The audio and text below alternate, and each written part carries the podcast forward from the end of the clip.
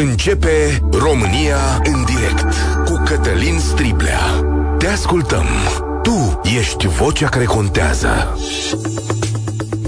Bun găsit! Bine ați venit la cea mai importantă dezbatere din România. Șeful statului major al armatei, generalul Gheorghiță Vlad, a declarat în primul său interviu la Europa Liberă că populația României trebuie să se îngrijoreze de modul în care va sfârși războiul pornit de Rusia în Ucraina.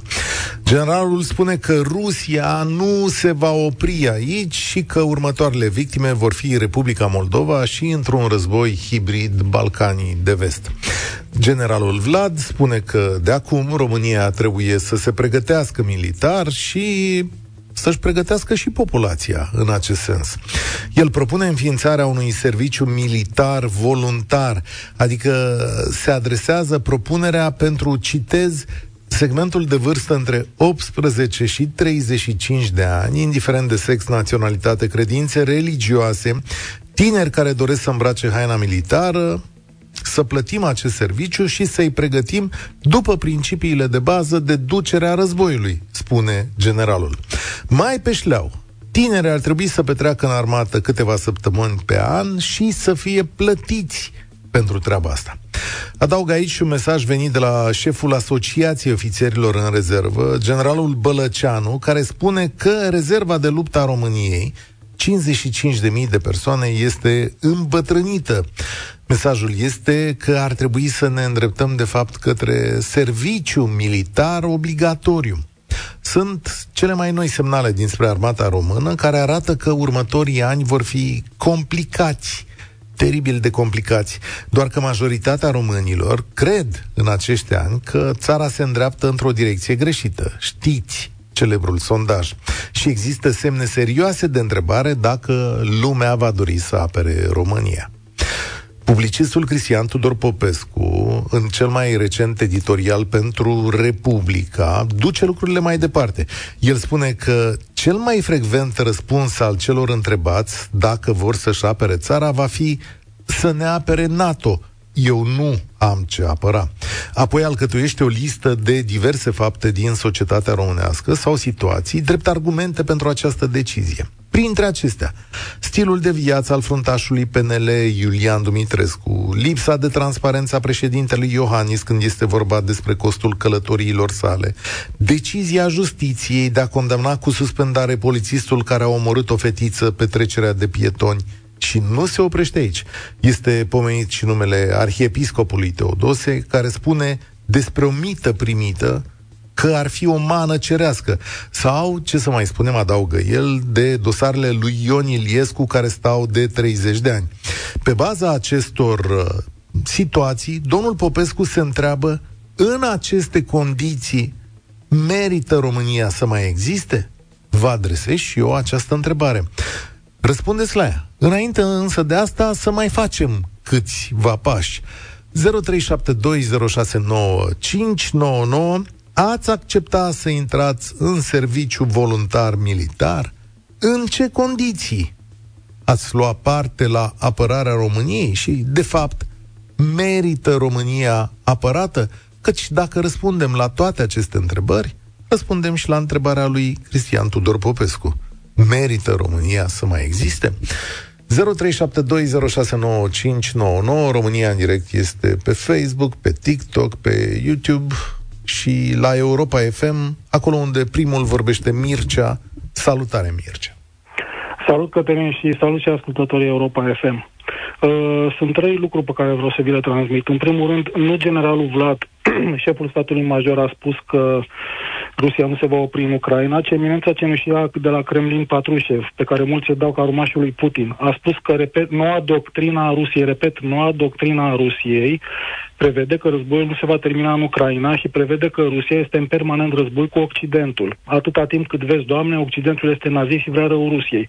Sau altfel spus, atâta timp cât Occidentul e o democrație și Rusia este o dictatură. Deci, răz- deci rușii spun că războiul nu se termină odată cu războiul din Ucraina, nici generalul Vlad și nici alți comandați militari din vest. De, de altfel, aceste declarații și îngrijorează.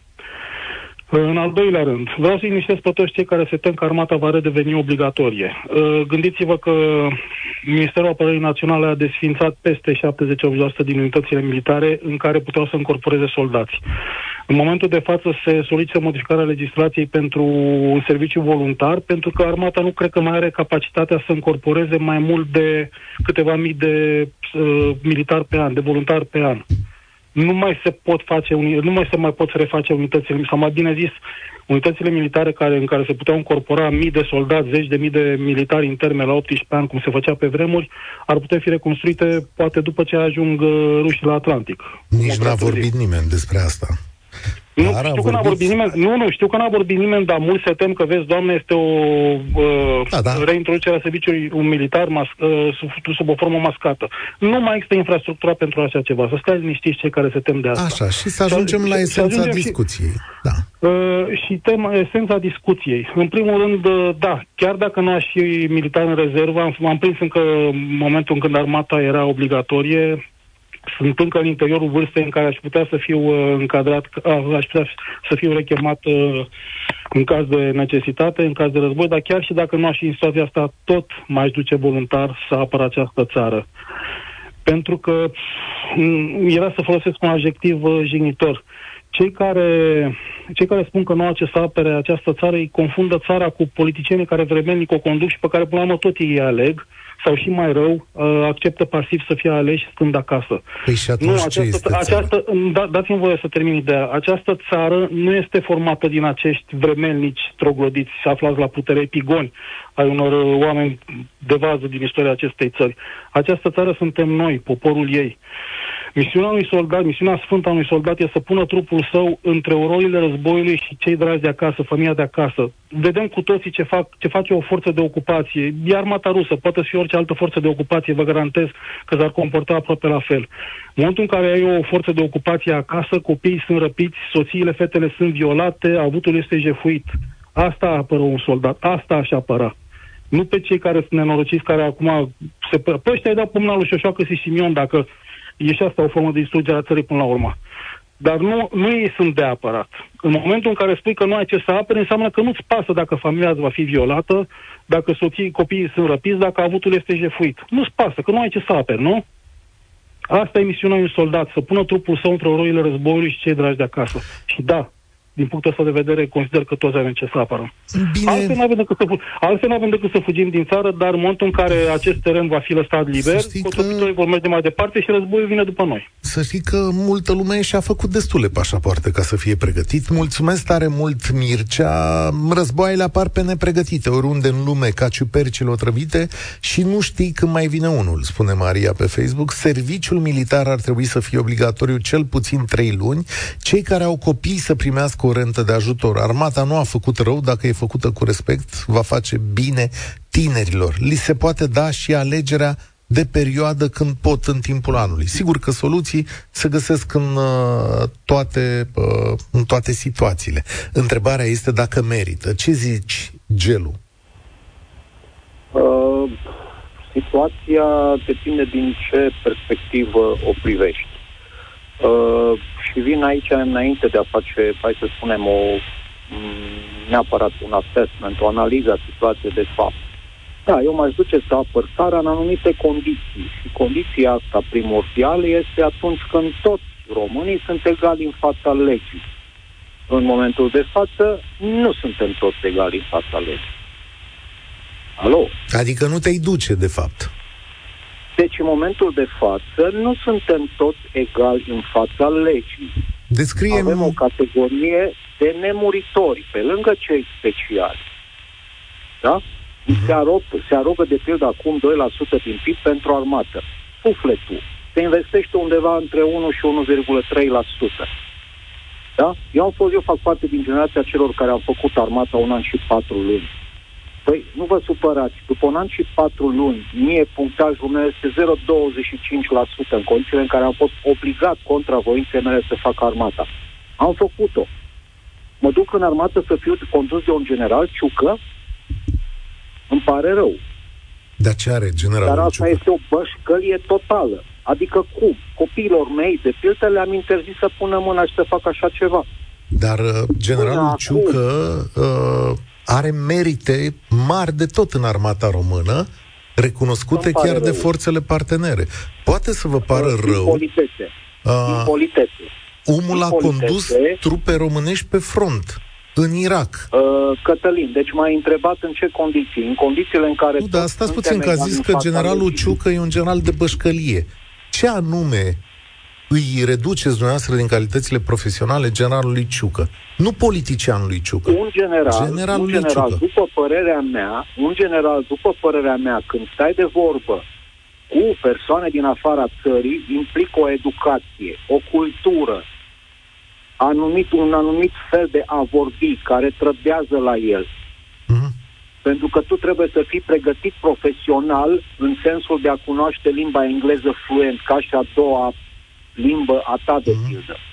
Păi deci și l-ați auzit vorbind pildă, în engleză, că eu nu știu dacă e, el știe e engleză. E, e nu, chiar am căutat pe internet uh, anumite da. video, okay. că eram curios de ceea ce spuneau alții. E dezastru, pur și simplu. Uh-huh. Dar să revenim înapoi. În aceste condiții, da, poate că aș face, dar bunicii mei, generația bunicilor mei a fost generație de sacrificiu. Părinții mei au fost generație de sacrificiu. Generația mea este generație de sacrificiu. Întrebarea mea următoarea. Și copiii mei vor fi tot generație de sacrificiu? Trebuie să se rupă odată filmul Dar de ce, de ce considerați că sunteți generație de sacrificiu? Pentru că pur și simplu pe perioada asta de tranziție în care am fost și eu să fiu tot generație de sacrificiu, pentru că am trăit sub comunism vreo 20 și ceva, aproape de 30 de ani. Da. Adică n-am înțeles. Pur și simplu, deci vedem o clasă de politicieni Uitați-vă la păi, Dumitrescu. L-ați Dacă auzit pe Mircea mai devreme? Îi apărați de pe politicieni? De euro. Îl apărați okay. pe uh, Dumitrescu? Nu, nu, nu, nu, nu. Întrebarea mea era următoarea. Nu, dacă, dacă vine la nivel război, de Consiliul Județean... Dacă îmi vine războiul, îl apărați pe Dumitrescu? Eu, în momentul de față, sincer, dacă vine războiul, pot să văd și întrebarea altfel.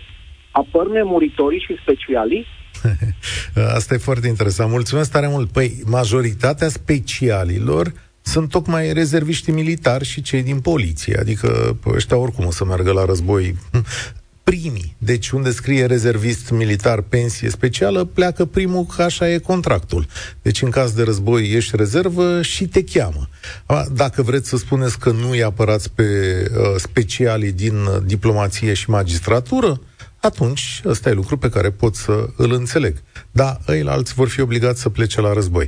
Cosmin, salutare, ești la România în direct. Vă salut. Bună ziua. Bună Vreau ziua. să intru în discuție scurt și la obiect. România, în primul rând, e pierdută, e pierdută pentru că e condusă de cineva din 1990 și până astăzi, e condusă din umbră, nu știu, e ceva, se întâmplă. Uh, armata am făcut-o la cerere. În 2006, de 10 luni de zile până în 2000, decembrie 2006, adică februarie decembrie. Uh-huh. Am vrut să rămân în cadrul armatei. Toți care n-am avut relații, am plecat la Alba Iulia să dăm examen, toți care n-au avut relații, pur și simplu am, plecat, am, am, pierd, am pierdut din start uh, examenul de psihologie. Din start. Deci toți care au avut relații, care au avut relații, au luat. Chiar că era din vârful muntelui Cioban, nu conta ce era, nu știa, avea 10 clase, a luat, a trecut probele. Acum aduc la aduc public că au nevoie de uh, soldați, de trupe în caz de război. Eu nu o să-mi apăr țara. În primul rând nu contează cine e vândută, nu e vândută. Am familie, am casa mea, am investit în ea pur și simplu. Adică eu nu plec din țară, nu fug. Poate familia mea, dar eu nu. Eu merg la război. Dar înainte să mă lupt cu inamicul, eu cred că merg după cei care au distrus țara. Și cred că mulți din România o să facă treaba asta. Deci o să meargă pur și simplu la cei care au palate, au furat țara, ne-au distrus tot, economie, cap coadă, au pus să și tot, tot, tot, tot. Iar un sistem, dacă vreau să-l, să-l uh, implementeze în România, bun, și nu numai în România, în NATO, trebuie să sistemul elvețian. Pur și simplu. Obligați frumos două săptămâni, o lună de zile pe an, nu știu, în fine. Plătiți e posibil să ajungem acolo. E posibil să ajungem acolo. Dar când te uiți la e târziu, o... Uh, e târziu, e târziu. Nu e deci niciodată tineretul... târziu pentru nimic. Uh... Numai puțin, numai puțin. Tineretul din România undeva la 3 milioane sunt plecați afară. Deci noi nu vorbim de uh, chestia asta pentru că deja 3 milioane sunt plecați din țară. E posibil să Și fie care- mai mulți, da. Sau mai mulți. Eu vorbesc așa, Da. estimativ, 3 milioane. Că sunt peste 50 de ani trecuți de vârstă, adică nu știu dacă mai vin oamenii să mai... Dar tineretul e plecat din țară. Deci, deci să fim realiști. Statul român, statul român, și vorbesc asta din 1990 și până acum, nu e interesat decât să ia puterea, să distrugă, să fure. CCR-ul n-a făcut nimic, justiția în general n-a făcut nimic, adică pur și simplu n-a pus nimeni pior în prag, e mână în mână totul, el se leagă totul, pur și simplu. Și am ajuns în momentul în care, ce zicea celor dinaintea mea, uh, au avut de suferit bunicii mei, părinții mei, ne-am, au sacrificat, că dacă vorbim de sacrificii, e în felul următor. Și-au luat de la gură, stăteau la colți, în fine, au fost câțiva ani de zile, n-a fost 20 de ani, dar vreau să spun ca fapt divers. Ăia 6 ani de zile, când au început pe cartelă și așa mai departe. Dar nu s-a făcut după 90 nimic, decât s-a dorit distrugere, vânzare și așa mai departe. Nimic. Da. Uh, Aici, uh, acest nimic, eu trebuie să vă contrazic, căci numai astăzi mă uitam pe câteva statistici, le Da. găsiți în ziarul financiar. E un editorial al lui Cristian Hostiuc care spune așa că din toată existența ei, România este la cel mai mare nivel de angajare și la cele mai mari salarii din toată existența ei. Deci cumva că nu s-a făcut... Comparativ cu ce? Comparativ cu ce? Nu mai puțin. Că Cum comparativ mai, cu ce? Din spune toată, că a- din toată istoria ei. Deci, a Deci crescut cu, PIB-ul României. Păi la noi suntem sunt Păi- 7 milioane plecați afară. Deci păi, vorbim, adică... aia șapte milioane nu fac PIB în România. Nu. Păi nu. Bun. Păi nu fac PIB în Salariile România. au crescut Salariile față de sunt ce cele zic mai mari. Dumneata ai o casă. Noi, de fapt, când te gândești la România, eu nu stau acum să-mi spună că am muncit pentru mine Năstase, Iliescu, Ciucă, Ciolacu, dar eu am muncit în țara asta. Și ai muncit și tu în țara asta. Când spui Sunt că acele nu s-a vânzări. făcut nimic, a, ce anume? Sunt agent de vânzări, alerg Așa, zi, sunt, 20 da, de și eu sunt kilometri. la radio, alerg zilnic. Mă duc, am trei servicii, lucrez în cinci Da. părți. Cum adică nu s-a făcut nimic? Dar Păi tu nu, alergați tu nu... ce pentru o, o bunăstare mai, mai bună. Că Da, dacă vorbim da, de dar pentru bunăstarea ce? românului de zi Da, cu zi, nu da. trăiește bine, să Păi, fim serioși. Să păi fim mi-ai spus realiști, că ai o că casă, că ți-ai făcut o casă. De bă, moștenire la bunici am renovat-o. și m-a costat 35.000 de lire sterline că muncind în Anglia. Păi, 4 ani jumătate. Ia cu uite, soția.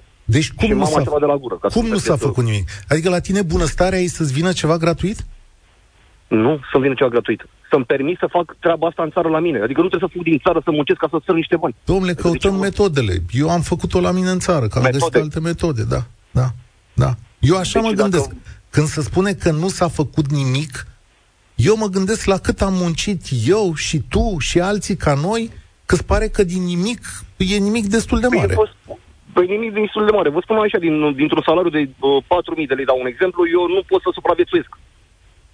Îți de acord. Dar în același Deci timp eu vă spun că nu pot să supraviețuiești. supraviețuiesc. Adică eu nu Da. vorbesc la modul. Da. Modul Bun, uh, și realist, aștepți- adică la modul aștepți- cheltuielii, Acum, o viață Cosmin- decentă. Nu vorbesc că... Știu ce zici. Ia și de ce? aștept să vină un politician să rezolve asta? Aștept să vină o mie de politicieni care să pună osul la treabă, aia aștept. Deci aștept Ok. un partid, ceva sau... o- Nu deci ceva, vine. nu, nu, Uite. adică nu mai vreau partide, că oricum Ai, tot să nu ai, dau ai, toate. îți dau pe semnătură. Mulțumesc tare mult. Nu vine niciun partid să-ți facă asta. Tot ce să face, să face doar pe munca noastră.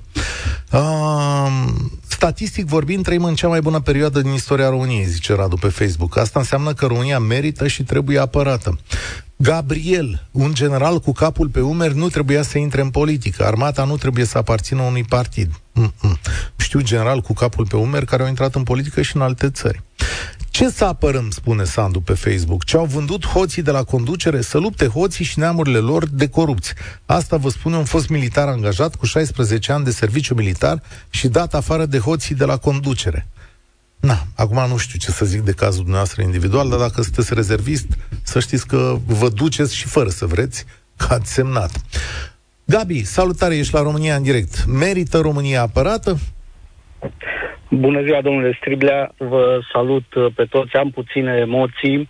Da, nu-i cazul. Uh, aștept uh, discuția și emisiunea asta încă de când a început războiul, dar în ce sens? În sensul că, în sfârșit, un militar cu funcție de comandă în armata României și în apărarea patriei a venit și a spus ceea ce, de fapt, toți așteptam. Cum ne pregătim ca și populație pentru contextul în care trăim. Înainte de toate vreau să-l salut pe primul ascultător pe care l-ați avut. Am tot respectul pentru, pentru el. Am 47 de ani, în intervalul 97-98 am făcut uh, armata ca și militar în termen și ce pot eu să vă spun? Mi se pare o întrebare retorică. Păi cum să nu merită să apărăm țara? Eu vă spun despre mine. Eu ca și bărbat, căsătorit din 2002 cu copil de 19 ani, am două jurăminte făcute și, una, și un jurământ prin tradiție. Mă auziți? Da, te ascult, te ascult. Primul jurământ pe care l-am făcut în viața mea este față de țară. Al doilea jurământ este cel pe care l-am făcut la căsătorie, deci pentru familie. Iar al treilea, din punctul meu de vedere, este prin tradiție către religia în care m-am născut și în care am crescut.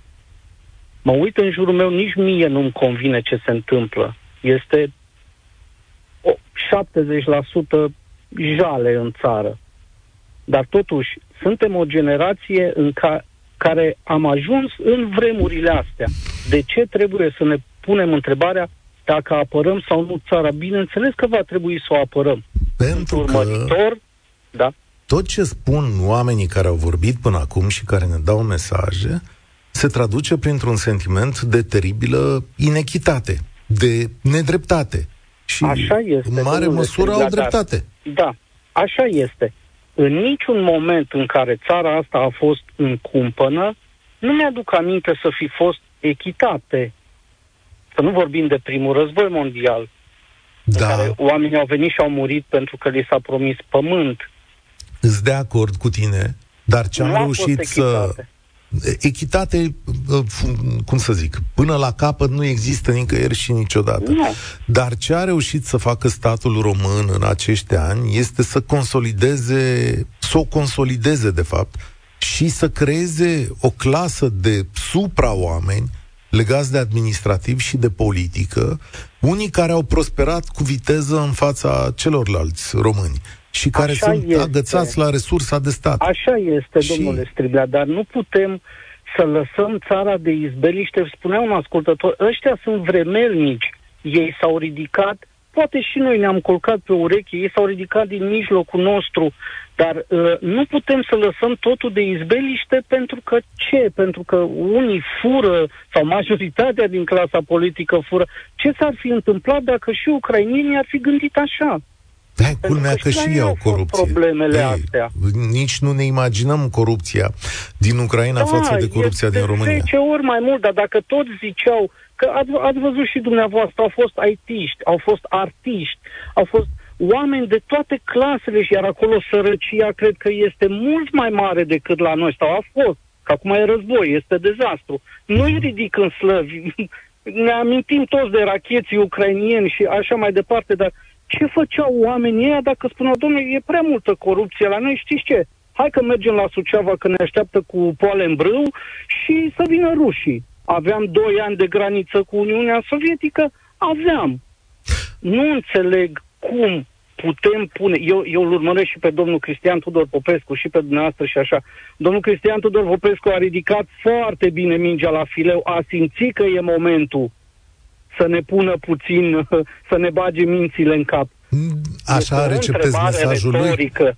O să-l, o, să-l, o să-l sunăm la ora două pe Cristian Tudor Popescu. De-abia aștept. Da. De-abia aștept. Că și eu sunt uh, curios ce răspunde la propria ei întrebare.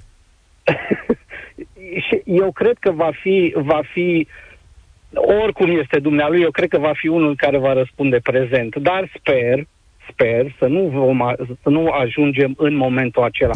Aș vrea să vă mai spun un singur lucru. Nu cred că e corect ca o eventuală, um, haideți să spunem, armată voluntară să înceapă cu cei din... Sau, mă rog, hai să luăm o mobilizare, să nu înceapă cu cei tineri, ci să înceapă oarecum cu cei care, haideți să spunem pe românește, ne-am trăit puțin viața, am mai pus mâna pe o armă, nu avem experiență în uh, în mișcări de front, dar știm ce să facem cu o armă și, într-adevăr, ar trebui introdusă o modalitate de mai de mult pe vremea mea, că am trăit un pic și pe vremea comunismului, se numea pregătirea tineretului pentru apărarea patriei, PTAP. Uh-huh. Adică măcar tinerii să aibă habar de ce înseamnă armament. De, mă rog, nu vreau să intru în detalii. Se poate găsi o soluție ca măcar două săptămâni pe an, trei săptămâni pe an, să se facă o formă de instrucție, pentru că, domnule Striblea, și părerea mea este că astea sunt vremurile în care trăim. E posibil, e posibil să ajungem aici. Adică da, e posibil să fie chiar mai mult de atât. Dar da. Da. Mă rog, chiar și mai mult se găsesc și bani, că bani sunt, sunt convins, iar Uniunea Europeană, vă spun, din punctul meu de vedere, cred că de-abia așteaptă să-și pregătească o anumită populație din apropierea zonelor de conflict. Foarte posibil. Iar mișcarea asta trebuia făcută mult mai devreme. Stai trebuia că să treacă deocamdată de încă o dezbate. Mulțumesc tare mult. Um, la fel sunt și prețurile cele mai mari din istoria României, apropo de ce spuneam că sunt cele mai mari salarii din istoria României, iar nivelul de trai e o jocură. Sigur, dar trebuie să vă uitați în spate. Eu n-am zis că România e perfectă. Am zis doar că a progresat. Vreți să facem comparație cu nivelul de trai din anii 90? Ieșiți un pic pe străzile din România și vedeți cum arată. Uite, pe aici, pe străzile din București. Parcă ar fi totuși niște uh, diferențe. Ești foarte obraznic, domnule Striblea, mi se spune. Uh, posibil că uneori, da, sunt în contradictoriu cu dumneavoastră, dar sunt foarte politicos. Domnul care muncește în Marea Britanie își dorea să muncească la el în țară. Păi aici muncește, să poată trăi decent. Te faci că nu pricepi. Ba, sigur că pricep, că și eu îmi doresc ca toți oamenii din străinătate să se întoarcă în România. În mod evident că îmi doresc să se întoarcă aici. Și în România pot să tragi foarte tare. Mai curând, din punctul meu de vedere, se poate trăi mai bine astăzi în România decât în foarte multe locuri din străinătate, dacă fac așa raporturi între calitate și preț. Nu sunt cele mai mari salarii, dar s-ar putea, dacă ești foarte muncitor, să te descurci mult mai bine. Eu chiar, sincer, cred că, din multe puncte de vedere, România este avantajoasă. Da, știu că nu e greu, n-a fost niciodată ușor, dar împreună muncim aici, din punctul meu de vedere. A, șapte milioane de români contribuie la PIB-ul României, cei din afară, prin bani trimiși acasă sau cheltuiți în România. Aveți dreptate, așa e. Prin sumele de bani pe care le aduc aici în țară. Dar atenție, sumele de bani pe care le aduc ei în țară sunt sume de bani uh, marginale, nu sunt valoarea muncilor propriu-zise pe care o fac în străinătate. Da, așa trebuie văzute lucrurile. Uh, Andrei, salutare! Merită România da. apărată? Nu te supăra, uh, am nu avut două supăr. emoții înainte de a mă înscrie. Una, o emoție creată de întrebarea asta care mi se pare de-a dreptul, nu știu cum să o explic, da, zi, cum? dar cum, a cum doua zi? emoție care am avut-o mi s-a transformat în revoltă când ți-am auzit unii uh, participanți la emisiune. Cum adică să nu-ți aperi țara? Păi, păi oamenii au spus... Eu te sun, eu te sun uh, din nord-vestul țării, un ardelean, uh-huh. prin naștere și prin uh, educație. Eu nu i-aș apăra pe politicieni. Nu, nu politica, nu... Eu apăr mormintele părinților mei, mormintele bunicilor mei, și viitorul copilului și al nepotului meu. Îmi pare rău că deja am o vârstă când uh, nu mai fac față. Uite, am aici o foaie de hârtie de pe care voiam eu să citesc la un moment dat, că îmi notasem și eu niște lucruri care sunt de apărat în România. Și am zis așa, familia și părinții noștri și mormintele alor noștri. Sigur că da, asta sună foarte bine, dar unde vreau să te contrazic e așa, că viitorul copiilor poate să fie și în afara acestei țări, într-o lume mai dreaptă, s-ar spune. Nu cred. Nu. De ce? Nu. nu. Eu nu așa mi-am educat copiii. Dar nu e vorba despre cum îi educăm. Sigur că noi le punem ba niște da, valori. Ba da, ba da. Prin educație le-am creat posibilitatea să muncească și să trăiască corect și într-o țară uh, a lor, nu să fie slugi în alte țări. A, dar l-ai auzit pe Cosmin mai devreme, cred că el era, sper să-mi zic. Cosmin a zis, domnule, da, eu vreau să muncesc și muncesc la mine în țară, dar nu mi-ajunge, adică nu e decent ce se întâmplă aici. Uh, nu s-a orientat corect. Okay. Deci în, în România la ora actuală, dacă îți place să muncești, ai foarte multe oportunități de a o face. Uh, aș denumi o dezvoltare personală. Nu te, am, uh, nu te uh, cum să zic, nu trebuie să rămâi legat de glie la o anumită stare uh, socială pe care o ai. Învață în permanență și ridică-te. Caz de o mie de ori te ridici a o mie una oară. Îți de acord cu tine. Are mare însemnătate ceea ce putem face noi și câte obstacole putem dezbăra. Aș vrea să fac o, o, o, mică, o mică metaforă, sau nu știu cum să îi spun. Am o casă, am o curte, o grădină. Domnule, grădina mea este plină de buruieni. Nici o floare, nici un fruct, nimic. Numai buruieni. Dar dacă vecinul îmi intră în grădină și mi ocupă jumate, eu îi dau un cap cu sapa. Înțeleg ce spui. A intrat în ceea meu. Înțeleg ce spui. Chiar dacă al tău mai merită muncit, asta spui tu. Adică exact. e al tău și exact. oricând deci, lumea poți face mai bine. De corupție, se leagă lumea de corupție, de special, de... Domnule, eu nu sunt special. Eu n-am fost în viața mea nici măcar membru de partid. Dar sunt la mine acasă. Foarte bună observație. Mulțumesc, Andrei. Există o asemănare între societatea românească și cea ucraineană. Ambele sunt societăți deschise, supuse dezbaterii, în care oamenii contribuie și prin gândirea și prin ideile lor și prin emisiuni de radio. Avem libertatea în această lume de a alege de o parte sau de alta de a crede că România îți oferă șanse extraordinare sau de a spune că România te împiedică și statul și politicienii săi în ceea ce faci. Avem și speranță și dezamăgire. Așa funcționează societățile democratice, prin a cântări acest spațiu. Și știți ce e asta? Acesta este cel mai mare câștig al lumii în care trăim și cea mai mare chestiune de apărat. Faptul că oricând putem crede altceva despre ceea ce avem în față. Lucrul ăsta nu o să-l găsiți peste tot în lume. Asta merită să fie apărat. Lucrul ăsta îl găsiți de aici la vest. Să știți că de aici la est, libertatea asta și societățile astea deschise devin din ce în ce mai închise. Nu o să puteți găsi argumente în Rusia o să vă închipuiți că Rusia e o țară care nu are corupție, politicieni corupți, nedreptate, inechitate. Dar acolo nu ai niciun cuvânt în a spune dacă mergi sau nu la război. Poți să spui la tine acasă cât vrei că nu ai ce apăra în țara aia sau nu ai ce de ce ataca alte țări, că nu vei fi luat în seamă. Aici, da, societatea te ia în seamă. Și chiar și politicienii să gândesc la asta. Mircea, salutare, ești la România în direct.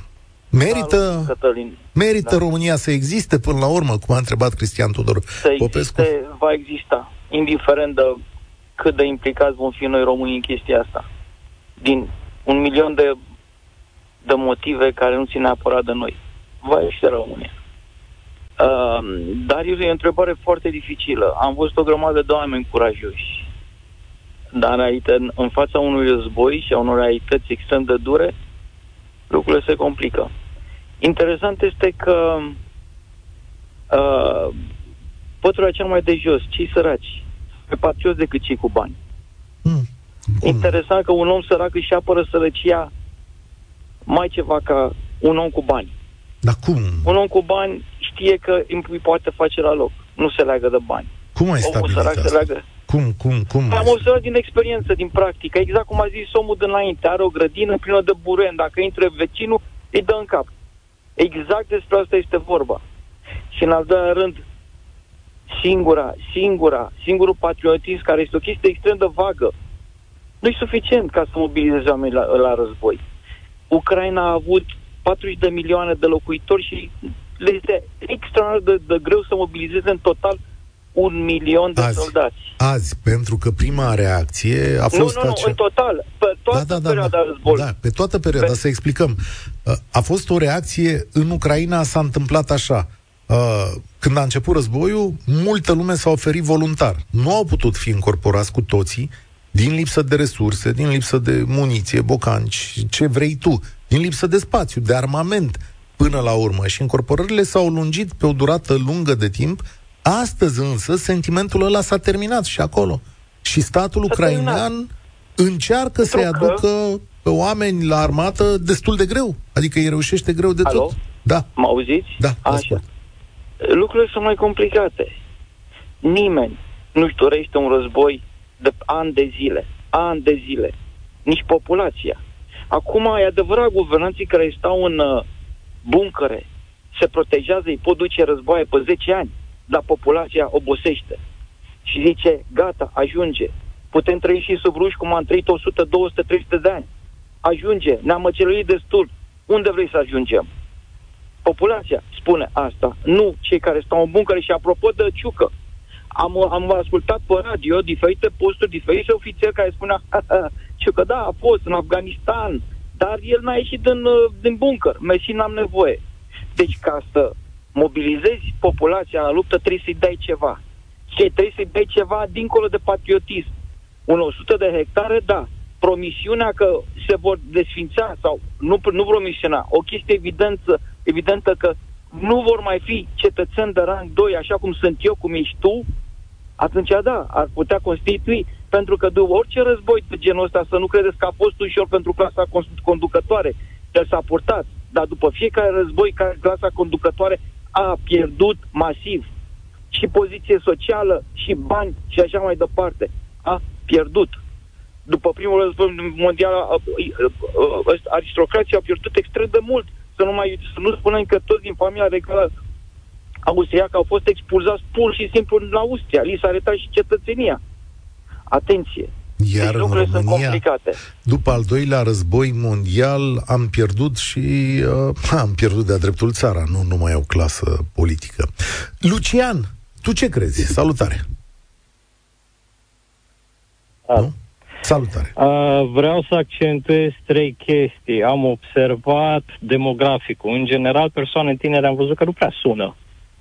Și mi se pare aici o chestie de luat în uh, considerare. Marea majoritate a persoanelor ce am, au sunat am auzit că sunt între 30 și 50 de ani. Ce ați punctat foarte bine mai înainte, nu știu, a fost ideea dumneavoastră sau ați citat, este vorba despre libertate. Am avut discuția asta cu mai mulți prieteni și cunoștințe de generația mea. Am 40 de ani, am făcut armata la îndemnul meu, adică m-am dus brav voluntar, n-am așteptat să mă târască aia la încorporare și la recrutare. Eu am să mă apăr pe eticul meu de libertate. Asta am să mă apăr. Nu politicianul corupt, nu polițistul corupt, nu asistenta care îmi cere șpagă să-mi dea perfuziile care și așa mai povești de genul ăsta. Astea sunt poveștile cotidiene de care ne, ne place să ne legăm în toată ziua, pentru că altfel n-am mai avea despre ce discuta. Da, e și un rău. Dar la fel cum statisticile au arătat, e cel mai bun moment pentru România și, sincer, numai noi putem face chestia asta. Mergând la muncă, făcând munca pe care ne-o facem cât mai bine posibil. Suntem pe următoarea treaptă. E clar că nu era, nu aveam cum să fim cot la cot cu Germania. Dar direcția e bună, zic eu. Eu asta o să mă apăr. Peticul meu de libertate. Și dacă punem fiecare care să- o să-și apere peticul lui de libertate, marea majoritate a țării va fi apărată. Eu La am, fel au încredere. fost și... Spuneți. Eu am încredere că va veni multă lume în ciuda acestor ziceri. Pentru că, mă rog, într-un caz de genul ăsta se declanșează și alte mecanisme emoționale decât uh, nemulțumirea, dacă ar trebui să fiu rațional până la capăt. La, dacă mergem pe rațiune, la ucrainieni au fost mult mai rău. Este mult mai rău. Sunt cu mult în urma noastră ca și dezvoltare, ca și nivel de trai și totul s-au dus voluntari, exact cum a spus dumneavoastră, în limita în care efectiv nu le-au făcut față. Și la ei, odată cu trecerea peste corupție și peste politicieni corupți și racheți și alte spețe din societate pe care le avem și noi, Sunt și în Ungaria, și în Austria, și în Germania. Chiar în Germania am auzit recent de un caz, un primar după 20 de ani a fost închis pentru dare, luare și de mită, omul a furat 20 de ani. Peste tot, și în Statele Unite, acolo e sub formă de lobby, politica e complicată și efectiv politică fără corupție. Nu se poate, nu există, n-ar fi politică. Da, dar, dar eu sunt... Important este că stat, ca statul să-ți arate că funcționează și că e drept. Sunt perfect de acord. Din păcate, aici ne dorim puțin mai mult. De aici problema, mecanismele sunt mult mai complexe. Ar trebui să dispară niște chestii care sunt legate de politică, care în momentul de față nu le văd dispărând. La un moment dat, probabil, o să ajungem și acolo, și la pasul ăsta. Și ăsta e un motiv pentru luptă, dacă s-ar pune cazul. O să ajungem și acolo o să fie justiția mai puțin coruptă și mai puțin subordonată politicului, o să fie spitale conduse de tehnocrați sau de manager care sunt în măsură să facă ce au de făcut, nu de Cutărescu pus că e pila lui nu știu care din partidul da. lui nu știu care. Dar Eu vă vorbesc asta... din Arad, din vestul țării. Astea sunt observațiile făcute în aproape 40 de ani de viață în care văd și eu în jurul meu. Dar și Problema acum mă este, duc la Lucian, să nu mai așteptăm încă 30 de ani. Trebuie să iau publicitate acum. Mă întorc cu Cristian Tudor Popescu. România în direct. Cătălin Striblea la Europa FM. 0372069599. Am plecat în dezbaterea de astăzi inspirați de un text al publicistului Cristian Tudor Popescu, intitulat Legea ucide, îl găsiți în Republica sau pe Facebook. Bun găsit, domnule Popescu! Vă salut, domnule Striblea. O listă întreagă de date, fapte sau situații care uh, iar împiedica pe mulți, spuneți dumneavoastră, defetiști sau viitori dezertori să își apere țara. Dar nu e o listă completă, e doar ceva ce ați putut observa într-o singură zi. Așa mă gândesc. De la Iulian Dumitrescu până la uh, plagiate, să spunem așa. Sunt doar cele mai recente. Spuneam că pot să completeze cititorii înapoi până în 1989 cu ce s-a întâmplat în țara asta în libertate și democrație. De fapt, cred că problema noastră, boala de care suferim în acest moment, este libertatea. Libertatea ne face rău. Dacă ne uităm în uh, istoria României, a statului român, constatăm că aici s-a făcut ceva de-a lungul decenilor, sunt 170 de ani de atunci, s-a făcut 170 de ani, domnule Strible, acum dau seama, este exact sau foarte aproape de perioada în care romanii au stăpânit Dacia și apoi s-au retras sub Aurelian. Deci în acești 170 de ani s-a reușit ceva în țara asta numai prin dictatură, nu prin democrație. De la 1848 începând, cei care au venit de la Paris și au impus de jos în sus și revoluția și unirea în forță. Apoi, un principe străin european, german, o dinastie care, la fel, a condus România în regim de dictatură. Și apoi dictatura comunistă. Deci, uh, în 1989 ne-am aflat în cea mai dificilă situație din istoria noastră și anume am rămas de capul nostru.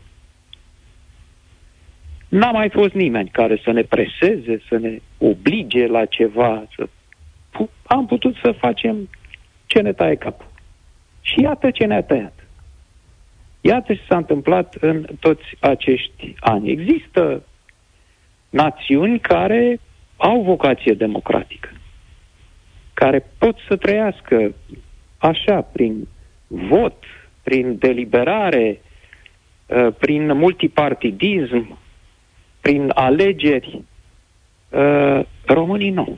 După părerea mea, românii nu au instinct pentru democrație. Uh, aici este vorba de mult mai mult decât spunea Silviu Brucan. Silviu Brucan spunea că ne vor trebui 20 de ani. Atunci, în 89, să învățăm democrația. Nu. cred că nu putem învăța niciodată.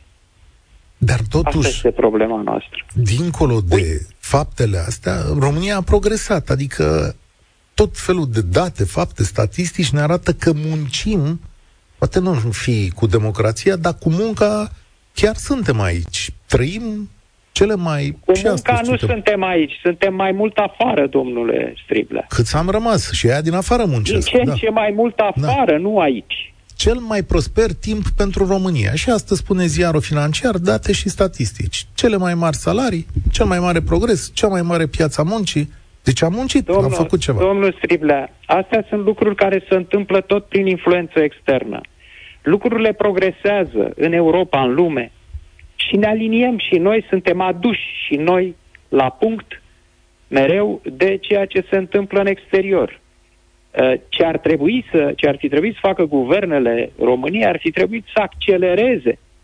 Am tot vorbit de decalajul care ne separă de Europa, de țările, să spunem, mari, civilizate. Credeți că s-a redus acest decalaj? Deci trebuie să priviți lucrurile Uh, relativ, raportat la, uh, și la progresul celorlalte țări. Uitați-vă de pildă ce progrese a înregistrat Polonia. Ca să nu vorbesc de da, Germania. E, e mult mai bine decât noi. Ne putem compara cu țările de lângă noi, nu? Că am pornit de acolo. Exact, exact. Față e, de Polonia... s-a reușit, uh, s-a reușit exact lucrul ăsta, accelerarea. Peste ce oricum se întâmpla, că se întâmplă, că lumea progresează, evoluează, a reușit să accelereze guvernele poloneze. La noi nu. De ce? Păi pentru că uh, la noi nu există, în primul rând, nu există o credință, credință spun chiar așa, adevărată, o religie a legii, a regulii. Noi avem vocație diagonală. Ce înseamnă asta? Că dacă aici, în țara asta, se trasează un unghi drept, veți vedea foarte curând cum unghiul ăsta este spintecat de o diagonală. Oamenii spun, da, de ce să o iau eu pe catete, așa, să fac atâta drum? E mai simplu pe scurtătură. Scurtătura. Corupția înseamnă scurtătură. Dar asta înseamnă Corupția că este... nu numai politicieni, asta înseamnă că nu numai enumerarea pe care ați făcut-o de politicieni aici, de greșelile lor sau de înalți prelați, ci înseamnă că așa e poporul. Păi cam da, despre asta vorbesc. Uh, oamenii cred în România, românii cei mai mulți dintre ei cred că lucrurile cu adevărat se rezolvă în afara legilor, pe scurtături. Și dacă vă, dacă vă uitați, corupția este este caracteristica fundamentală a societății românești de la înființarea statului român și până astăzi. Nu alta, corupția. Fiecare câștig, de la căile ferate, uh, până la uh, palatul telefoanelor, până la alte servicii care au fost uh, introduse în țara asta, toate s-au făcut cu un preț imens. Pentru că mereu corupția pentru modernizare și a luat tainul de fiecare dată. Și atunci, uh, în condițiile în care... A, uitați-vă un exemplu foarte... Ce să învețe oamenii? Oamenii se uită în sus. Imită ceea ce fac conducătorii. Păi ce e comasarea asta, domnul Trible? Asta alegerilor. O combin... Comasarea asta, comasarea asta, cuvântul ăsta ridicol. O combinageală da. a stimaților este scurt, nu, e o scurtătură, cum v-am spus, e o diagonală. Legea spune că să fac 4-5 rânduri de alegeri, adică unghiuri drepte. Și acum se vine și se spune sunt multe. Sunt multe. Să o luăm pe scurtătură. Asta este. Și, și atunci, atunci a murit un drac. Oamenii ce spune, să facă? Păi... De ce să mă duc eu uh, în justiție, la lege, la poliție? Pentru că acolo nu rezolvi nimic. Trebuie să ai relații, trebuie să ai uh, scurtături. Alea sunt societatea adevărată. Atunci, este credința. domnule Popescu, haideți să vă adresez întrebările pe care le-am pus astăzi. Întâi, rog. cea, mă rog, pe care am adresat-o noi pornind de la dumneavoastră. În aceste da. condiții, merită România apărată? Nu pot să spun decât că nu pot să-i critic pe cei care spun că n-au ce apăra. Pentru că sunt uh, atâtea și atâtea și atâtea lucruri revoltătoare în această țară, pe care le știm cu toții și care se repetă de ani și ani. Nu se vede nicio îmbunătățire, din rău în mai rău. Okay. Încât, uh, ca să apere o țară, trebuie să aperi niște valori, domne, că în ultimă instanță nu aperi pământul, uh, pădurile și pietrișul. Uh, aperi valorile acelei țări. Care da. sunt valorile române e bună în momentul întrebare. de față? Puteți să-mi spuneți? Vedeți? Ce să apere atunci? Oamenii se strâng să apere niște lucruri impalpabile în care cred. Nu, nu se poate apăra o țară cu poporul ei uh, pe uh, bază păi, de bani, dacă... de pildă, că sunt și unii care spun dacă mă plătește, mă duc. Dar atunci, Așa, regim. dacă mi-ați spus întrebarea, dacă mi-ați spus întrebarea legată de valori, atunci să facem un pas către întrebarea esențială a dumneavoastră. Da. Căci, de fapt, da. asta e. Merită da. România să existe? Asta e întrebarea pe care ați spus-o dumneavoastră. Da, și dau și un răspuns la această întrebare. Nu este obligatoriu. Nu este obligatoriu să existe. Este un stat care a fost uh, înșghebat, lipit, uh, un stat în care nu este eșuat acum când a zis Iohannis. A fost un stat eșuat de la început, de când a fost constituit.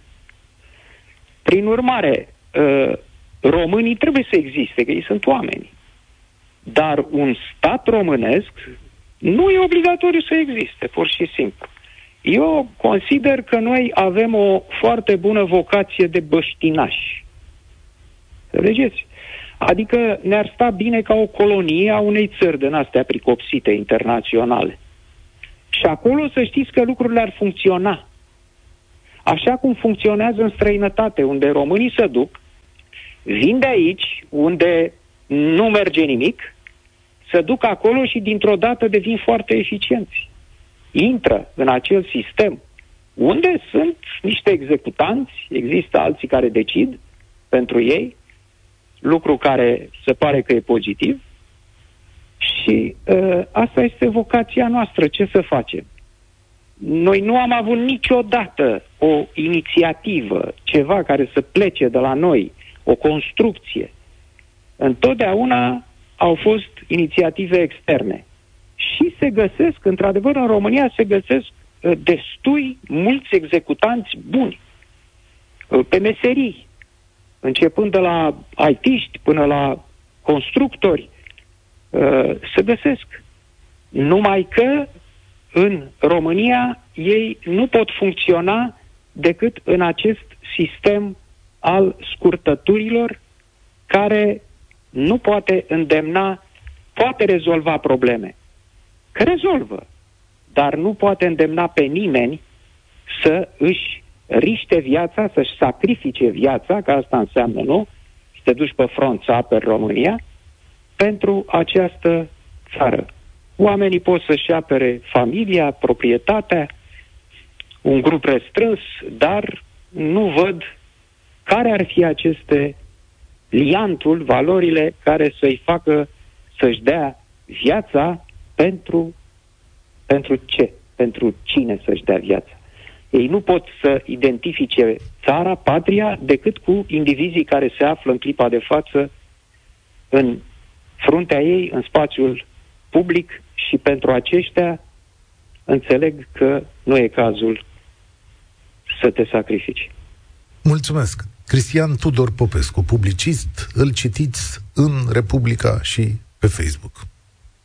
Cea mai mare dezbatere publică din România, în direct, la Europa FM, cu Cătălin Striblea. Dar poate putem munci să schimbăm ceva. George. Da.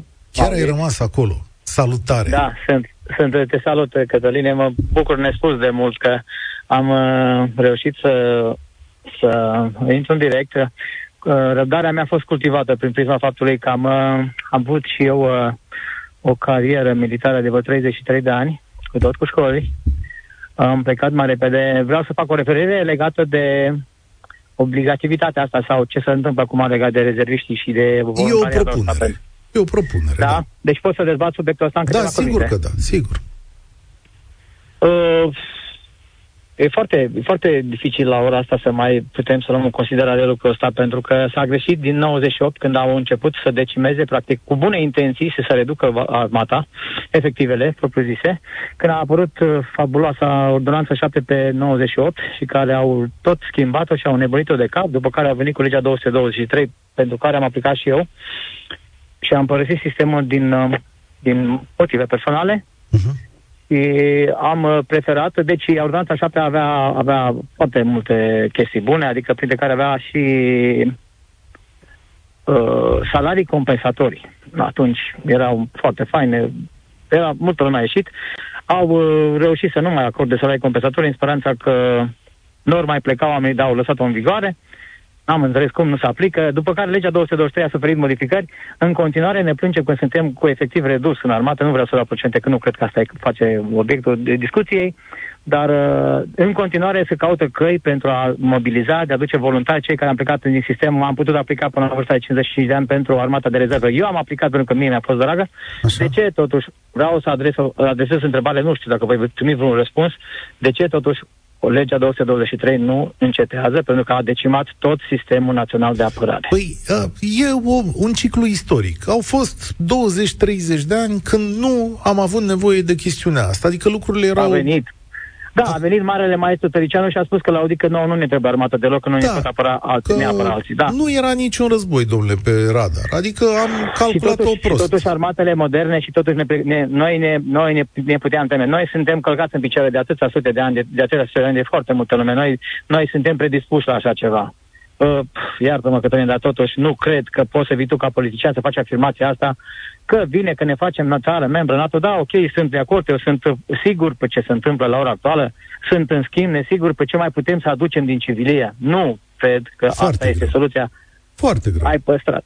Foarte Putem? greu și foarte greu putem aduce din civilie. Da, eu din, și... spirit meu, din spiritul meu de patriotism care mi-a fost insuflat subconștient, dar a, ținând cont de faptul că m-am dus de, cu bună știință, de drag și am făcut cu mult drag ceea ce am făcut în armată și m-am mândrit și culmea, mă mândresc cu asta, beneficiez în continuare de, de avantajele astea am, m-am dus să completez, să mai fac, să mai ajut în cazul în care va veni cineva și va spune că avem nevoie. Și o fac strict și vreau să mă fac acum, înțeles cu adevărat, o fac strict pentru că vreau să mă apăr bucățica aia de pământ care eu am în Bucovina, care este a mea, nu pentru cei dincolo și pentru cei care au făcut ce au făcut până la ora asta, că nu ne mai înțelegem unii cu alții. Să ne, se, ne se aude bine. Deci merită apărată din România, merită, și nu o spun în sens rău, merită apărată bucățica ta de pământ din România. Pe cuvântul pentru... meu și vreau să se țin atât de mult, atât la glia aia, bucățica aia de pământ care mi-a rămas moștenire de la părinți, atât de mult mă leagă de ea, pentru ea mă duc și mor. Pe cuvântul meu că mă duc pentru ea și mor. Pentru că na, lucrurile au luat întorsătura asta și în continuare devin imprevizibile. Uh, da, îmi pare nespus de rău că nu se dezbate subiectul și uh, pericolul iminent. Da, din punctul ăsta de vedere, uh, Rusia demonstrează clar că nu vrea să uh, expansiunea UE și NATO să, să, să se ducă prea departe. Da, și va ține, cu... cred că în conflict țara, uh, uh, conflictul ăsta armat, va ține cât va vrea el ca să nu poată să ia Europa, uh, uh, Ucraina în primire. E asta, foarte asta posibil. E, foarte, e o analiză foarte bună. Mulțumesc tare mult, George. Mesaj pe WhatsApp, sunt femeie, am 48 de ani. În momentul în care a început războiul în Ucraina, primul gând a fost ce pot să fac să apăr țara, dacă va fi cazul.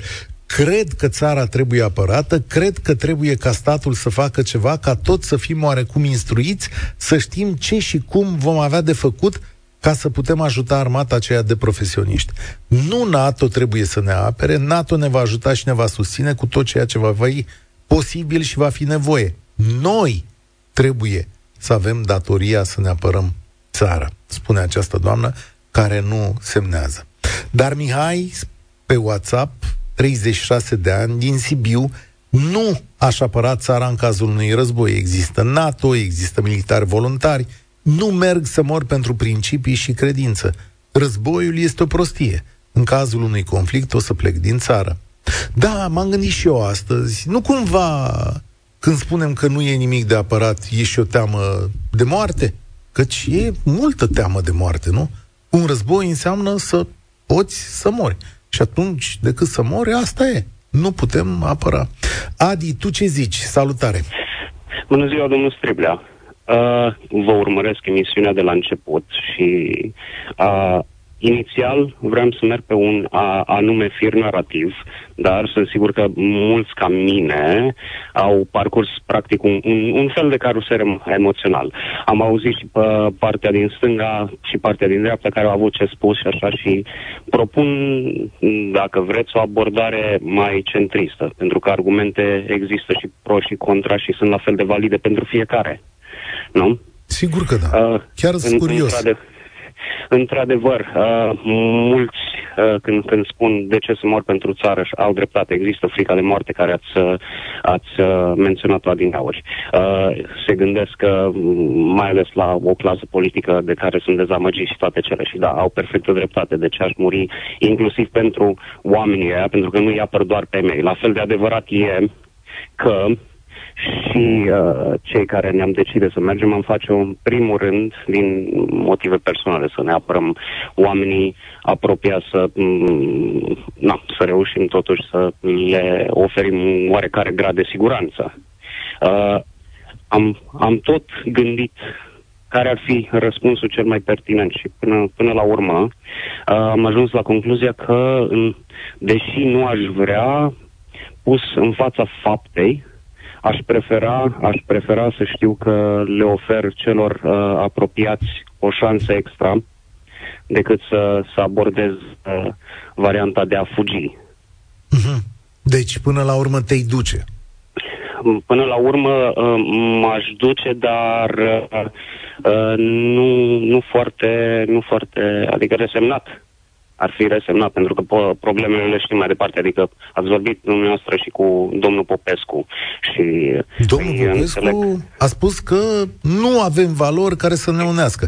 Și asta cauți și tu acum. De fapt îmi spui, uh, nu găsesc o valoare în toată chestiunea uh, asta pe care să o uh, Eu am ales să, să mă uit mai în spate ca să găsesc uh, o valoare, că avem totuși o istorie lungă și frumoasă. Uh, românii nu au fost întotdeauna ceea ce sunt acum și nu au fost întotdeauna priviți cum, cum sunt acum, poate și în afară și din interior și toate cele. Deci nu suntem chiar uh, o, o, o nație de uh, nu știu, oameni lași, oameni uh, care se feresc de muncă, oameni care nu, nu au știut uh, când a fost cazul să sacrifice și să pună osul la bătaie. Dacă e să, să ne uităm în urmă, la istorie. E posibil, e posibil, deși L-ați auzit pe domnul Popescu. Am făcut-o când am fost uh, puși, ca să zicem. Așa. Da, ok, dar da, la fel de bine am putea spune. Când, cine, cine își iasă din zona de confort, pur și simplu, pentru că fără să fie forțat de circunstanță. Sunt foarte puțini oameni care iasă din zona aia de confort uh, fără să fie forțați de circunstanță și nu au un, un imbold extern. E normal să se întâmple asta, într-o oarecare măsură, zic eu. Da, aici îți dau dreptate. Mulțumesc tare mult. Aș vrea să-l aud și pe Cristi. Salutare, Cristi. Te salut, Cătălin. Îmi pare bine că am uh, intrat cu tine în direct. Am, uh, întâi am o întrebare pentru tine. Da. Ți-ai apărat țara? Da. Da. E, acum îți dau și eu răspunsul. Am în spate o carieră de 26 de ani în armată. Întrebarea este următor. Cum să nu-ți aperi țara? Păi, Uite că ți-au explicat... Cum să nu țara dacă ți-au explicat, ai ți-au explicat numeroși oameni de ce. Da, sunt cu da, sunt da. cu nu. Un exemplu mai clar este mm. că ieri a fost pe TVR2 filmul Săptămâna Nebunilor cu Așa. renumitul Florin Persic. Împărțea arme pentru aparatul țării.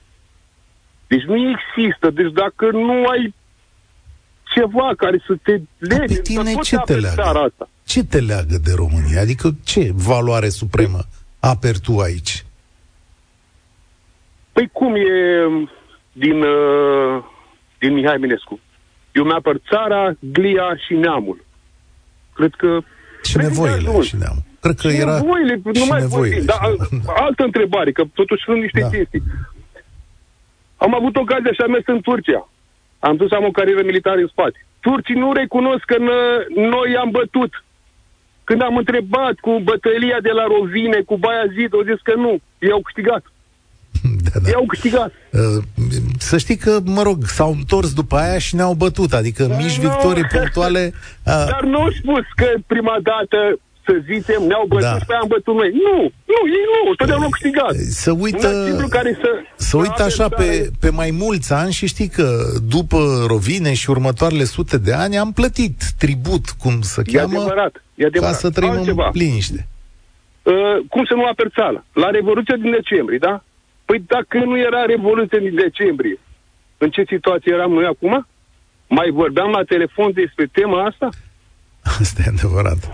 Asta e Nu adevărat. discutam așa ceva. Asta După e Revoluția decembrie, sunt revoluționari. Au anumite drepturi. Dar sunt și din partea cealaltă care și-au scris hârtii din stânga în dreapta și au și drepturi. Păi drepturile le au cine a avut acele intervenții, ca să spunem că au stat cu pușca în mână și numai, numai unii știu ce au fost, sau acum hai să beneficiem de niște drepturi, că am fost revoluționari.